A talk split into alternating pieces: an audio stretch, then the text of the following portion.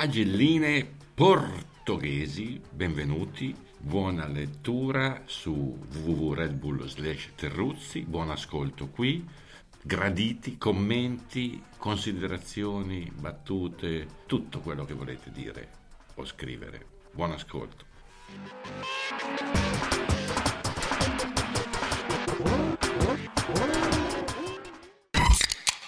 Voto 10 a Ocon, pensavamo, io di sicuro in buona compagnia, che avrebbe preso un tot di scappellotti da Fernando, invece una reazione da campione al cospetto del bicampione, carattere e talento, e poi alla stessa postura del mio vecchio amico e collega scomparso Pepi Cereda, insomma bravo. Voto 9 a Norris, ancora una domenica tutta sprint, il piccoletto di casa McLaren comincia a mettere nei guai il caro Daniel, anche in questo caso una grande reazione una volta comparso un partner tosto. Voto 8 ad Hamilton, tutti a dire ma come solo 8? Sì, ma Lewis può fare senza e lasciare un po' di spazio agli altri, almeno qui. Chi è ancora convinto che vincere con la Mercedes sia una sciocchezza alla portata di quasi tutti, può vedere e rivedere cosa combina sto fenomeno una domenica sì e un'altra pure. Nulla da dire, dai.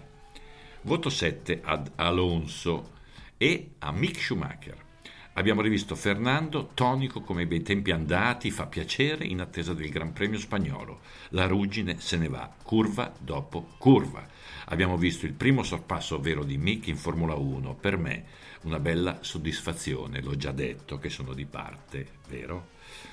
Voto 6 a Verstappen. Caro Max, capiamo la frustrazione, ma un sorrisino così per sport ogni tanto, a muso duro comunque con dentro l'oro del proprio talento e una simpatia da migliorare, anche perché qualche errore, caro il mio campione, lo fai pure tu.